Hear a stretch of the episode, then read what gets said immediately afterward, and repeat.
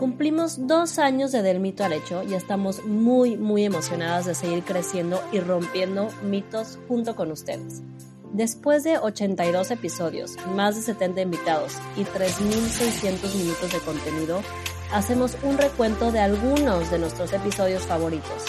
Gracias, gracias por formar parte de esta gran comunidad.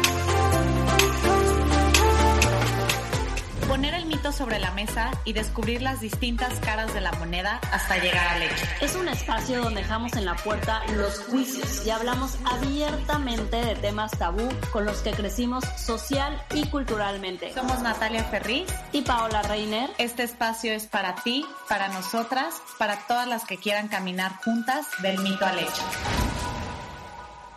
Hola a todas, bienvenidas a un nuevo episodio del Mito al Hecho. Y adivinen qué, es el primer miércoles del mes y es miércoles de sexo con nuestra sexóloga de cabecera, Roberta Medina.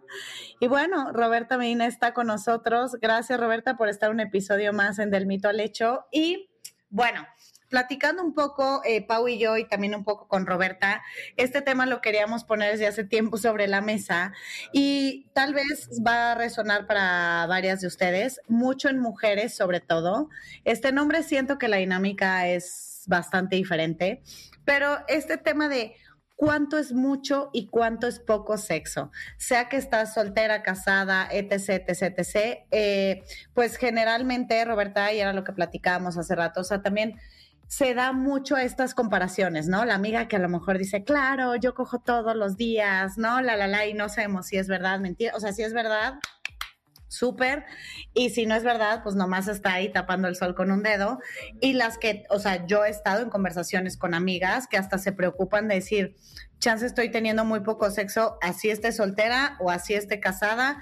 Entonces, cuánto es mucho, cuánto es poco sexo, bajo qué parámetros nos, nos, podemos medir o cómo podemos saber eso, Roberta. No, más allá de un tema estadístico, ¿qué es lo que sucede allá afuera cuando la gente habla de sexo y habla de la frecuencia con la que tiene sexo?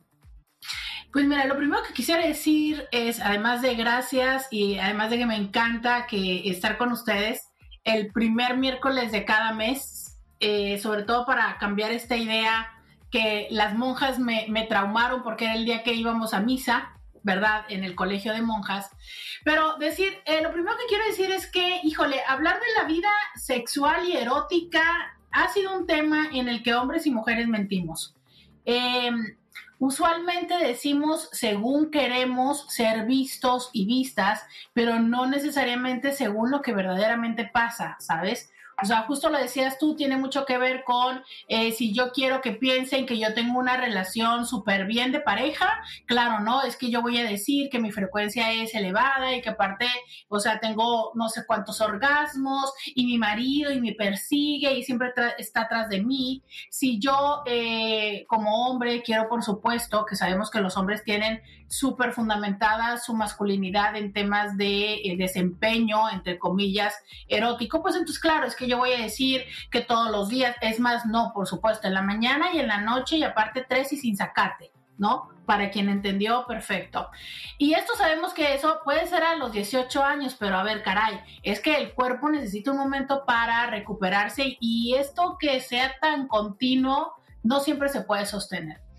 Pero eh, creo que definitivamente entre lo que nos dicen las amistades, entre lo que vemos en los medios y entre lo que fantaseamos, más aparte si es que consumimos material sexualmente explícito, pues nosotros pensaríamos que eh, nuestra vida tiene que ser como eran los primeros meses y días juntos, ¿no? Entonces, qué obvio en esos momentos, pues quieres, a lo mejor ya fue en la mañana, pero quieres más tarde, pero luego también quieres en la noche.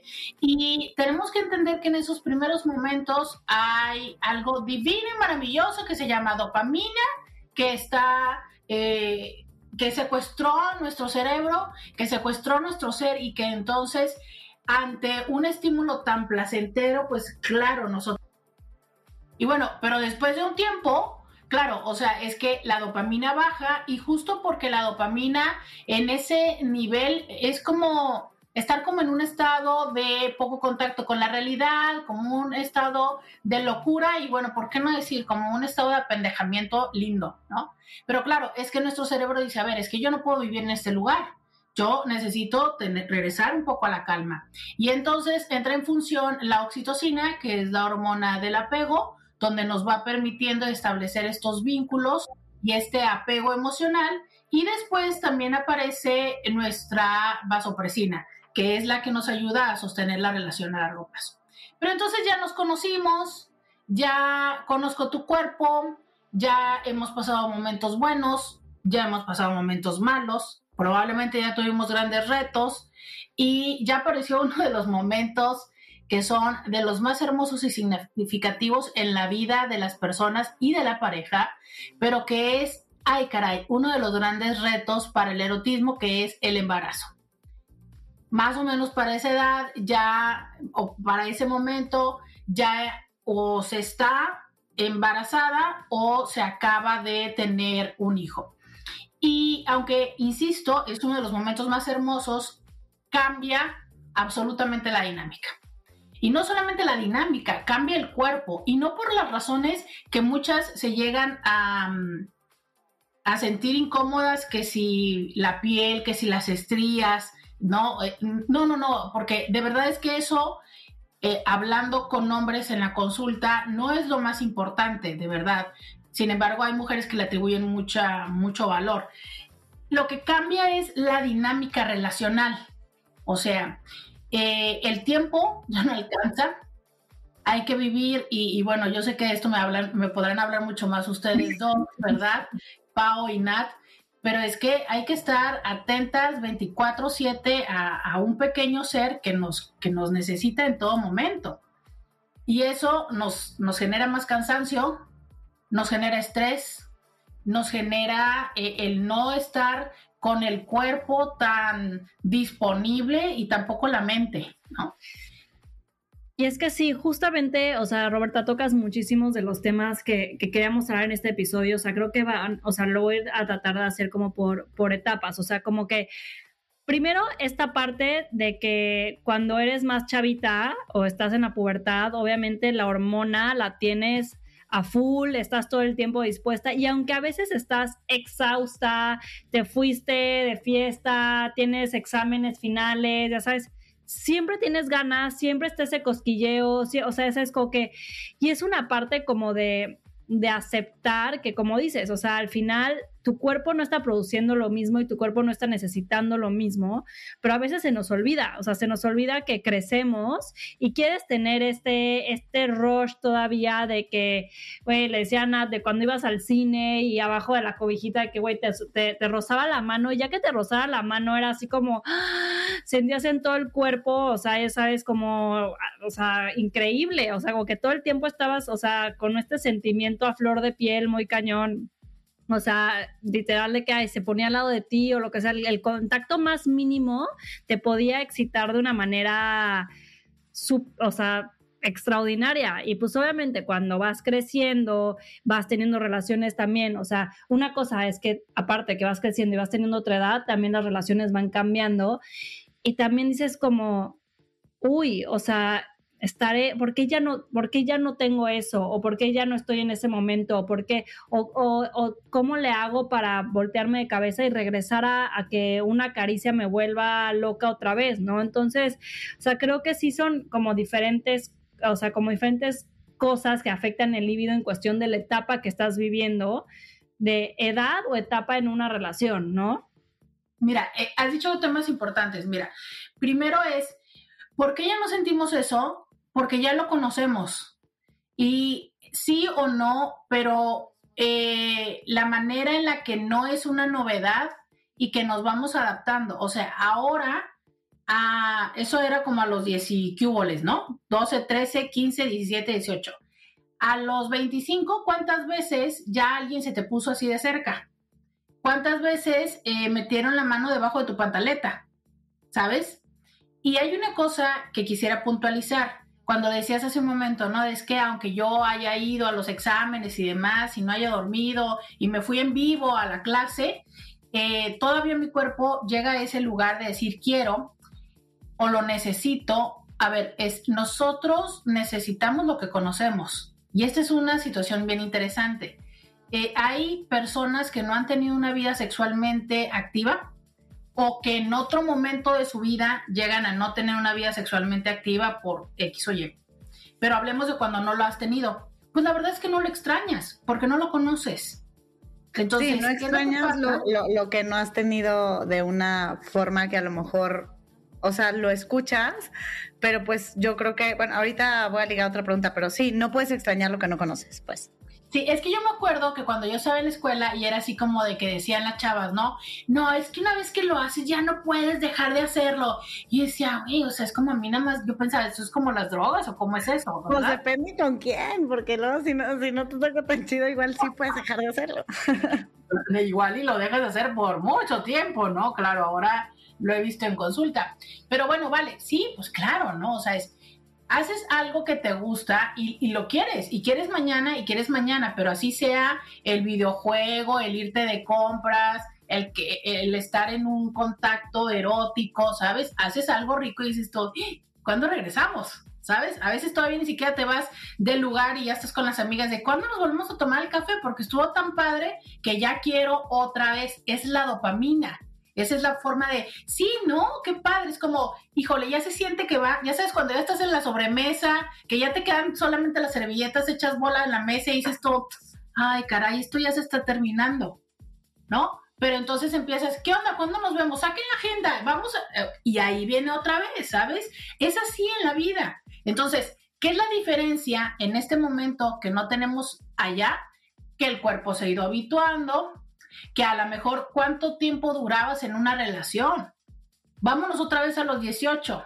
¿Qué pasa de las personas que empezaron la relación con alguien a los 14 y llegaron a los 20? No es lo mismo que ya tenían 6 años a alguien que estaba a los 20 con el tercer novio al primer mes.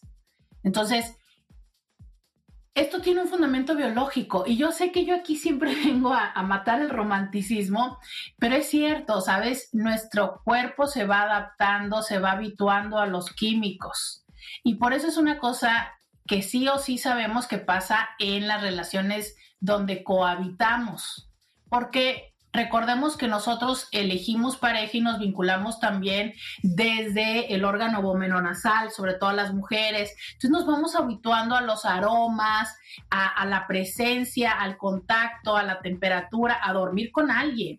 ¿Sabes? Entonces ya no es novedad. ¿no? no me van a decir ustedes las primeras veces que te vas a, que te quedas a dormir con el novio, que te fuiste de viaje, es aquello ¿Sabes la cosa más maravillosa? Pero ni duermes, o sea, de que literalmente, de, o sea, digo, no solo por el tema obviamente sexual, sino porque dices, no, este, o sea, tu corazón late, o sea, como que no es como que, ay, permítame, voy a descansar, pues nada. No, claro, no, ya sabes, si lo te despiertas temprano y es así como de, bueno, hay que correr a lavarse los dientes y así como que a medio peinarse. no, o sea, para pasar la típica escena casual de, ay, me acabo de levantar y nos besamos. Claro, ¿no? Y llega ahorita un momento en el que ya, o sea, se levantó temprano y se fue a trabajar y ya hace dos horas y tú todavía sigues dormido o dormida. Bueno, no es eso, es la habituación. Pero ahí, por ejemplo, Roberta, yo tengo dos, eh, dos ejes o dos preguntas, ¿no? O sea, por un lado, sí creo que cuando estamos chavitos, como lo decía Pau y ahorita lo que estás hablando, todo el tema químico, hormonal, la nana, te manipula. Pero también cuando ya tienes 30 y altos, te das cuenta que el sexo se puede poner mejor, ¿no? O sea, más, o sea, independientemente de frecuencia o no frecuencia, o sea, se puede ir poniendo mejor porque te conoces más, sabes lo que te gusta, ¿no? Y pues cuando estás más chavito, pues la neta es que, me, no, o sea, no tanto.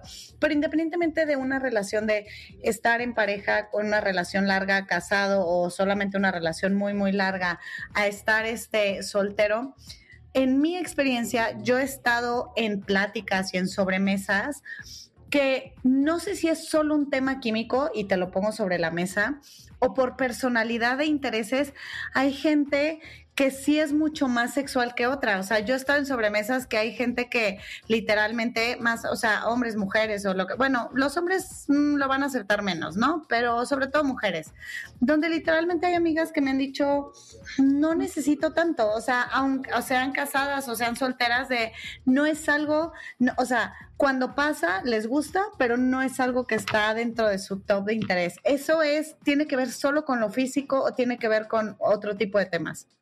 Verás, dos respuestas. Primero, eh, en las mujeres en particular, mucho tiene que ver la educación que nos dieron. Al iniciar el programa yo eh, bromeé un poco con las monjas, ¿no? Si nosotros tuvimos una educación muy restrictiva por monjas, por padres, eh, por madres, por tías, abuelos, por alguna historia familiar, porque aprendimos que el sexo es malo, porque nos traumaron y trastocaron con no vayas a salir como tu prima, que salió mal, ¿no? Eh, porque fue una vergüenza, por lo que sea, claro que lo que tú aprendes es básicamente el sexo es malo. O sea, yo no quiero, ¿sabes? Y luego, aquí viene la segunda parte. Independientemente de si son hombres o son mujeres, habemos personas que tenemos diferente gusto. Aquí es donde luego aplica muy bien la palabra apetito, como para hacer un símil con la comida. Apetito. Ah, exacto, por ejemplo, hay gente que que nos, somos más dragones, o sea, nos gusta más comer, ¿no? Pero pues hay gente que le da igual la comida, ¿no? Entonces, pero bueno, sí, a eso me refería. Claro, es que hay gente que nos encanta la comida y que ves cualquier cosa y dices, claro, claro, quiero probarlo. Y estás lleno y tú dices, sí, pero es que no voy a dejar de probar el postre, o sea, aunque sea una cucharada, ¿no? Y hay personas que dicen, no, la verdad me llené, comen la mitad del plato, comen, de verdad, yo conozco personas que es como, pues, como porque tengo hambre, pero no es como, no soy antojadiza o antojadizo, ¿no? ¿Y, qué pasa con las antojadizas que nos dicen dragones? Bueno, pues no sé, o sea, si a veces somos dragones y a lo mejor lo dragón tendría que ver en cuanto, pero pongámoslo en términos de antojadizas. porque hay personas que son antojadizas y personas que no? Pues es igual. Hay personas que se les antoja querer más y ahora voy a hacer esto y qué tal y, un jueguito y le voy a poner y le voy a amarrar y ahora quiero tal posición y vamos a leer el Kama Sutra y vamos a buscar acá y vamos a embarrar y todo. Y hay personas que es como, ah, pues como cuando me da hambre, ¿no? Y, con comer ya, ya, ¿no? O sea, se me quita el hambre y, eh, suficiente. Y porque hay personas que les super encanta el deporte y hay personas que dicen, ah, este, hmm, o hago ejercicio lo, necesario para no estar mal, ¿sabes? Para activarme, pero pues no, me súper encanta. Y, por ejemplo, a lo mejor ahí me pueden decir, es por aprendizaje. Es cierto. Hay cosas que se pueden ir adaptando por aprendizaje y hay otras cosas que se van a dar. O sea, a lo mejor tú puedes hacer a alguien tragón, pero no necesariamente le vas a hacer antojadizo. ¿Sabes? Porque el antojadizo tiene que ver con la creatividad, con la chispa. Entonces, a lo mejor estoy con una pareja en los primeros momentos y yo suelo no ser tan activa eh, eróticamente, pero en esos primeros momentos él es más y bueno, y, la parte de la creatividad y él le busca y demás, pero va a llegar un momento en el que eso se me va a bajar, la novedad se me va a bajar. Y si yo era de una vez por semana, pues voy a buscar una vez por semana. Ahora, hablando de mitos, del mito al hecho literal, las personas piensan que tendrían que tener relaciones sexuales diario si nosotros nos vamos a los números y a las estadísticas, quiero decirles que las personas tienen en promedio alrededor de como 56 relaciones sexuales al año. Estamos hablando de una por semana y que hay muchísimos chistes de el semanal, el básico, ¿no? El de la lista. Eso es. ¿Y por qué? Porque vivimos en un mundo donde necesitamos producir. Entonces, quieran o no, pero para producir económicamente se necesita tiempo. Cosas que le quitas al encuentro erótico. Entonces, a lo mejor eh, sí tengo tiempo, pero ya estoy súper cansado o cansada, o a lo mejor tengo muchas ganas, pero a la hora que llego ya no tengo tanta energía o en eso sucede que los niños, ¿qué tal? Y pues no nos, no nos alcanza, ¿no? Entonces, por eso sabemos como algo muy entendido, a well-known fact es parejas que se van de vacaciones muy frecuentemente tienen muchísima más actividad erótica. ¿Por qué? Porque no están con la prisa de obedecer un horario de oficina o de pendientes y se y también están más descansados. Por eso es que también sabemos que en lo cotidiano es mucho más frecuente que las parejas tengan relaciones eróticas el fin de semana. Y lo curioso es que, por ejemplo, no es tanto en viernes, ¿no? Ya ves que dicen viernes sexual y, no. es tanto así. No, porque el viernes vienes con todo el cansancio de la oficina, entonces muy frecuentemente es el sábado o incluso el domingo en la mañana, porque ya descansaste todo el sábado y eh, ya, ¿no? ¿Sabes? Y dices tú, bueno, pues si me levanto más tarde, me quedo aquí en la cama, pues todavía tengo un poco más de tiempo. Entonces es entre sábado en la noche y domingo en la mañana. Oye, está, está muy interesante ese dato, Roberta. Y también, o sea, hablando de este tema, este, como que también, yo también con varias amigas de así que, que justo o están casadas o ya llevan mucho tiempo con, con su esposo. Eh, y es esta parte de, quieres como dices eso, o sea, como que dices, quiero recuperar como un poquito más de mi vida sexual, porque justo no saben si una vez a la semana es lo normal o a lo mejor se te pasa una semana y es una vez cada 15 días y luego regresas al semanal, eh, pero como que siento que a veces nos empezamos como a preocupar como a ver cómo fregados le hago para volver a tener esa chispa, volver a tener este, este fuego, que lo que decías, al final es bien difícil porque pues duermes con el güey todos los días, te respiras la cara todos los días, ya, o sea, ya su olor, o sea, ya todo ya, o sea, lo tienes impregnado y está como muy difícil regresar a la, a la novedad, ¿no? Pero justo hablando con amigas me decían de que, güey, el otro día me busqué, ya sabes, un lingerie, así que estuve horas buscando uno, me gasté una lana, llegué y justo en un tema de un viaje. Llegué y en el viaje no sé qué, yo de que, ay, voy al baño, ya sabes, a ponerme mi, mi lingerie, no sé qué, y en eso de que salgo y el güey de que, ay, no, yo estoy en la alberca, alcánzame. Y es como, no mames. Así de que, el baby ¿no? pues ya, o sea, que ya no, creo que nunca usé lingerie, o sea, esas de que, o sea, cositas que a lo mejor nosotras, o sea, ponemos muchísimo empeño y el güey es como, me vale, o sea, ¿sabes? O sea, como que ya al final, o sea, entonces, o sea, tú, o sea, en consulta y, o sea, qué herramientas o qué tips podrías como dar como para reconectar a lo mejor después de tener una relación muy larga? O sea, igual lo de las vacaciones es obvio, para lo mejor como algunas cosas en la cotidianidad que digas, este tip sí se lo súper recomiendo. Mira, eh, por ejemplo, este tema de la lencería es buenísimo, pero también tengamos presente lo siguiente, para todo hay un timing, ¿no? O sea, aquí lo que habla es la persona, o sea, la chica, ella fue anticipadamente preparando la idea y eso es un grave error que tenemos en las parejas, aunque sucede muy frecuentemente en los hombres. Yo siempre les cuento esta historia donde los hombres están en el trabajo, van camino a la casa y van sabroseándose y ahorita que llegue mi mujer le voy a hacer le voy a dar, ¿no? Y llegan pegándote la rimón, así como esperando de que tú voltees, estás lavando los trastes y volteas y haces la típica escena donde lo besas, eh, el otro te levanta y te pone así, ¿no? Sobre la estufa, yo no sé por qué no la ponen sobre la estufa y a mí me da un pánico, pero bueno, ¿no? Y ahí empieza la historia. Y ordinariamente estás lavando los trastes, llega y te da una rimón y tú le dices, ay, qué bueno que llegaste, este, bañan los niños en lo que yo termino la cena. Y eh, entonces así como de, ay, es que tú nunca quieres, a ver, tú tenías y te venías calentando 20 minutos antes y yo estoy aquí en el, en el refuego de los trastes, la cena, los niños, la tarea, bañense, ¿no? Entonces, a ver, no estamos los dos en el mismo tema. Entonces, claro, ella fue tres horas, compró el juego de lencería, llegó al hotel, se metió al baño. Oye, a ver, compártele un poco al chavo, ¿no? O sea, vele diciendo, no, mi amor, es que te traigo un regalo. Uf, ahorita que lleguemos a la habitación, mira que, ¿sabes? Pues para que el otro entienda qué, porque pues bueno, a fin de cuentas en una de esas creyó que te metiste a ponerte el traje de baño. Y por eso yo me adelanté, porque a mí, o sea, O al baño. O al baño. Entonces, bueno, yo en este momento me pongo el, me pongo el short y me voy. Entonces, esa es la parte.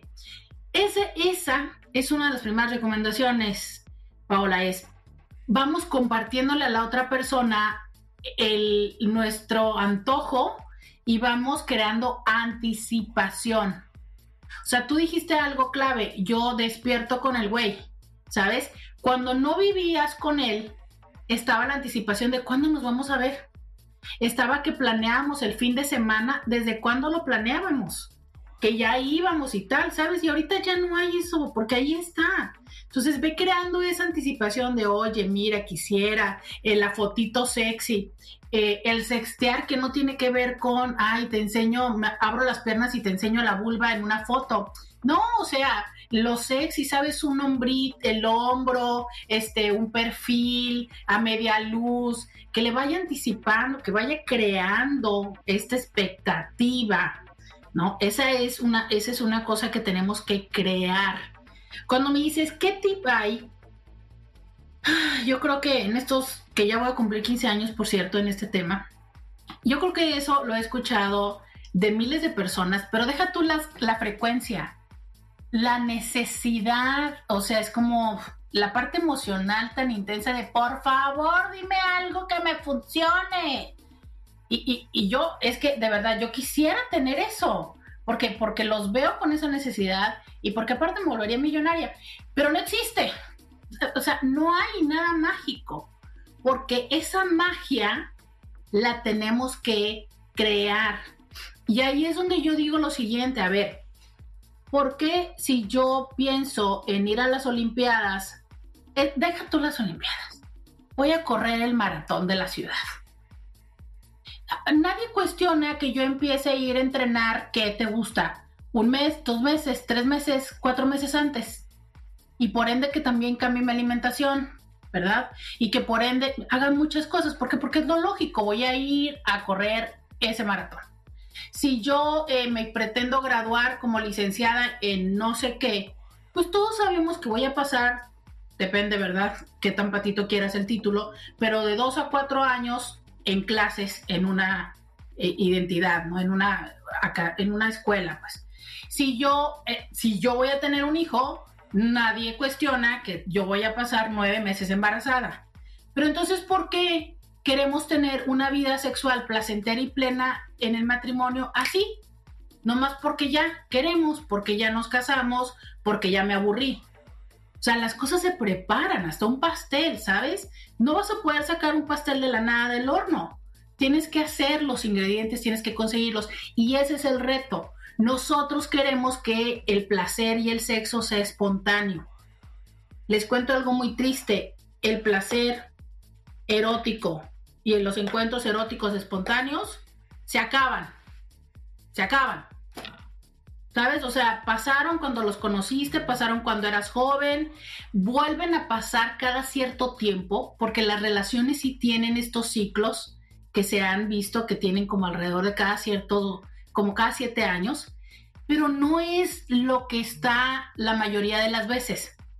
Entonces, si yo soy de las personas que digo, ay no, no, no, no es espontáneo. No, no, si te lo tengo que pedir ya no quiero. No, ay, no, si lo agendamos, no. Ay, si ya sé que lo tengo que hacer los sábados, no. O sea, ¿cómo te cuento? ¿No? Suena fatal, pero el sexo, pues lo lamento, pero a lo mejor un primer punto es, empieza por agendarlo. Literal, agéndalo. Y agéndalo estoy diciendo, toma en este momento tu teléfono y di, todos los jueves, de 8 a 10, va a ser el date. Y a veces el date va a ser, me voy a poner a tomar una copa de vino, vamos a salir a un lugar, vamos a cachondear. O sea, voy a tener dos horas con él o con ella para él.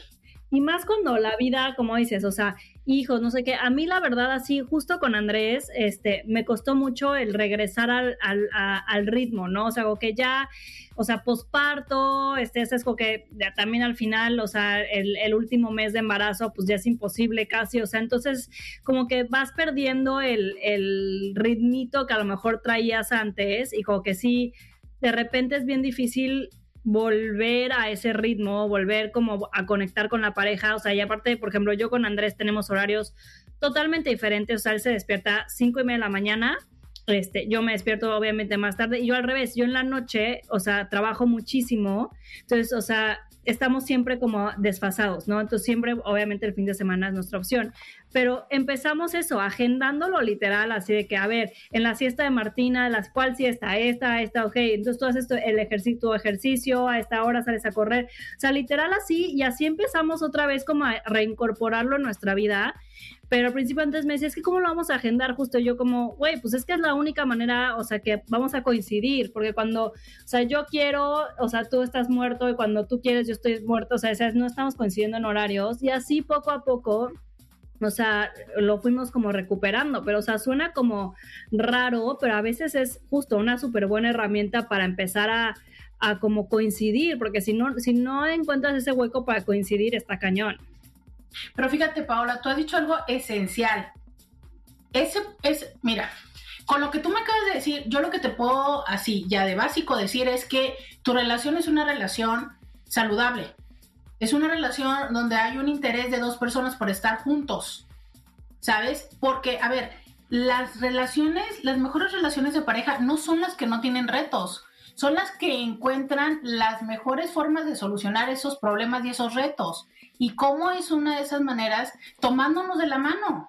Y entonces a lo mejor, mira, Paola, esto no me encanta, pero va, va, nos sentamos a hacer el horario, nos sentamos a hacerlo, lo empezamos a hacer, luego funciona, luego te puedes decir, ¿sabes qué? O sea, no, mira, ajustamos esto y salimos adelante. ¿Pero por qué? Porque estamos tomados de la mano, tú estás tomada de la mano con él, se sientan y buscan hacer acuerdos y de los acuerdos nace. Entonces, a lo mejor la primera semana, la segunda semana, pero ya llega un momento que ya hasta podemos crear esa expectativa. Ay, hoy es jueves, hoy nos toca, ¿sabes? ¿Qué onda? ¿A dónde vamos a ir? Oye, tú un jueves, yo un jueves, tú eliges qué hacemos, ¿sabes? Y yo ese jueves, pues me dejo chiquear, yo te chiqueo otro jueves. O sea, buscamos esa forma creativa y yo es lo que siempre les digo a las personas que me consultan, a las personas que me ven en radio y en tele.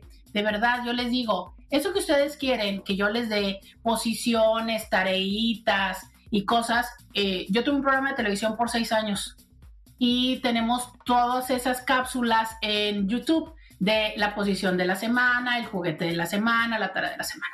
Yo les decía, miren, realmente para eso no necesitas venir conmigo como terapeuta sexual. Búscalo, lo vas a encontrar, no sé, en Cosmopolitan, en mi canal de YouTube. Pero para que tú tengas una relación de pareja donde les funcione tomar un libro, un manual y llevar a cabo esas dinámicas, esa es la parte complicada, ¿sabes? O sea, no es la parte de qué hacemos, sino de que los dos estemos de ganas, pongamos de nuestra parte para implementar esas respuestas. Las respuestas ahí están hay cientos y miles de libros y de manuales y de técnicas. Y aparte, ni siquiera lo necesitamos, porque el erotismo es algo que se da en el encuentro de los cuerpos.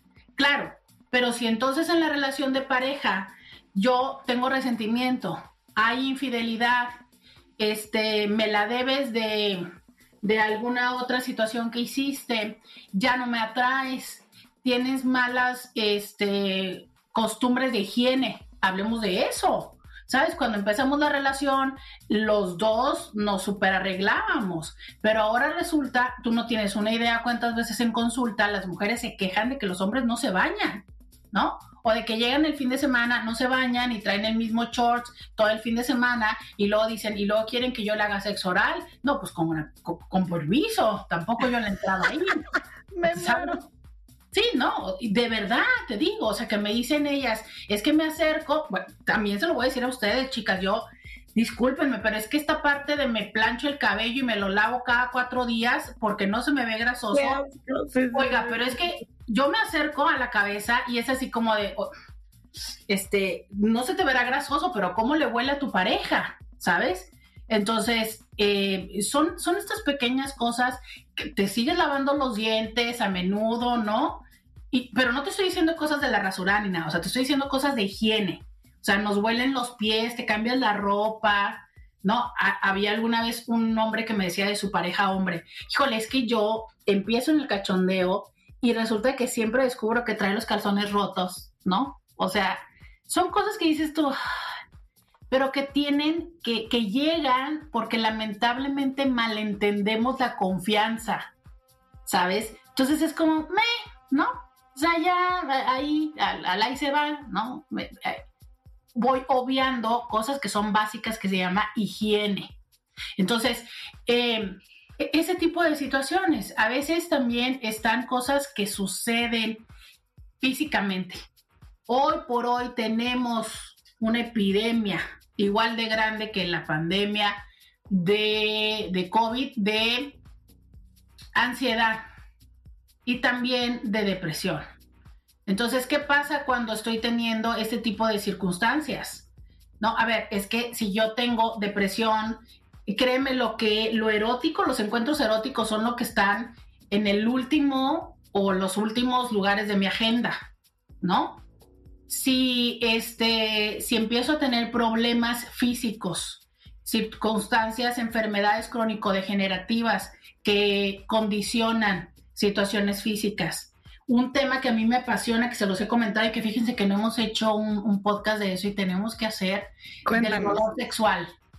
O sea, si yo estoy teniendo dolor, ¿no? Por ejemplo, ahora que hablamos de, fibromialgia, o sea, ¿sabes? O sea, se me está costando trabajo moverme y de verdad es que sí quiero, o sea, claro, sí quiero, tengo deseo sexual.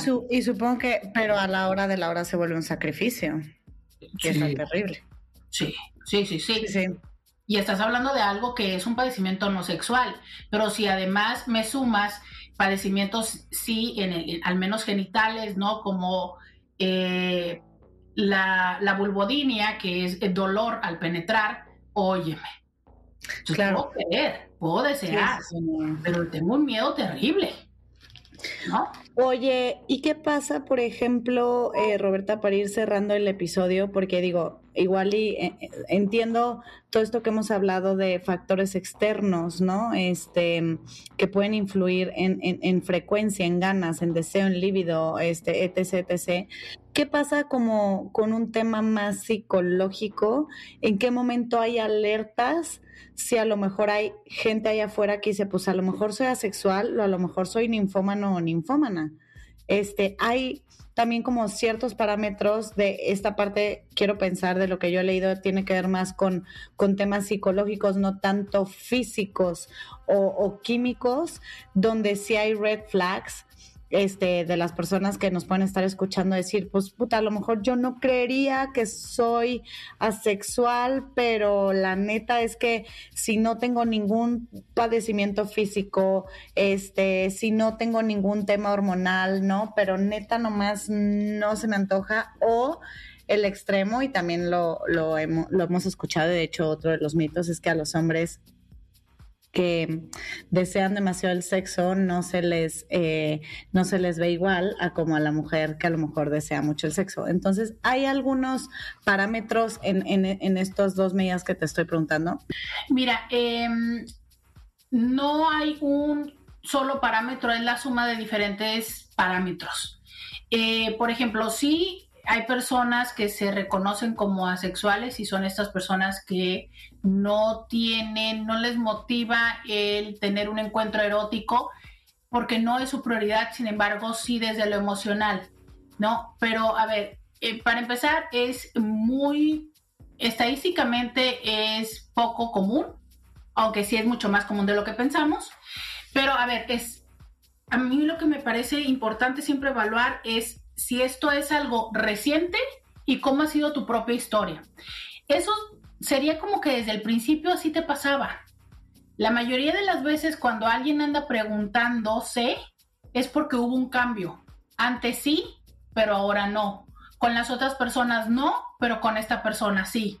Con esta persona, ¿sabes? Entonces, cuando ya hay un cambio, ahí nos puede hablar de que puede haber otros factores, que pueden ser incluso médicos. Fíjate, hay una cosa bien interesante las pastillas anticonceptivas generan un desbalance hormonal, o bueno, que cambian el balance hormonal, pero también impactan con la serotonina. Y sabemos que la serotonina, si bien es cierto, es la hormona de la felicidad, no así no la han vendido, pero altos niveles de serotonina también bajan el líbido. Si estás tomando medicamento antidepresivo, también baja el líbido. Entonces, a ver, resulta que ya, ya puedes coger sin embarazarte, ¿no? O ya te sientes medio feliz para coger, pero ya no tienes deseo para coger. Entonces, bueno, eh, de repente se dan estos cambios. Entonces, sí, a veces no es algo físico, pero lo que hay que valorar es la variación.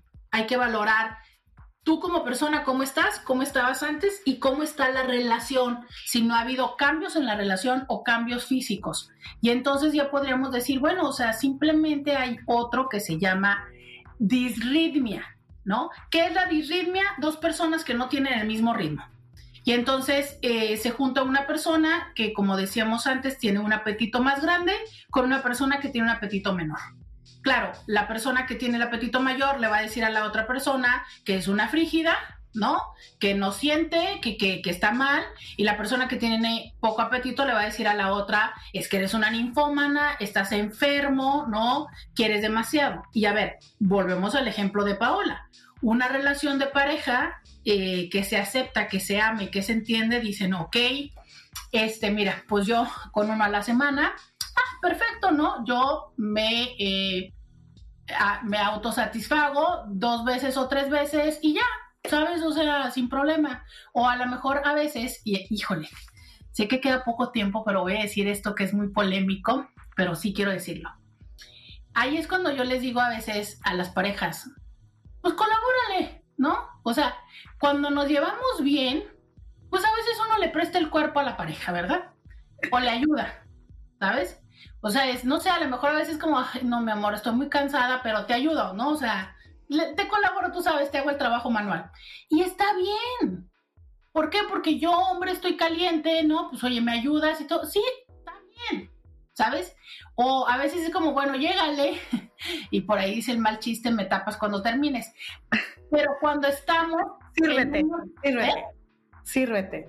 Sí, llégale, ¿no? Este, pero es cuando estamos bien como pareja, ¿sabes? Cuando es como, mi amor, o sea, sí, tengo muchas ganas y todo, pero la neta no aguanto, no tengo sueño, lo que sea.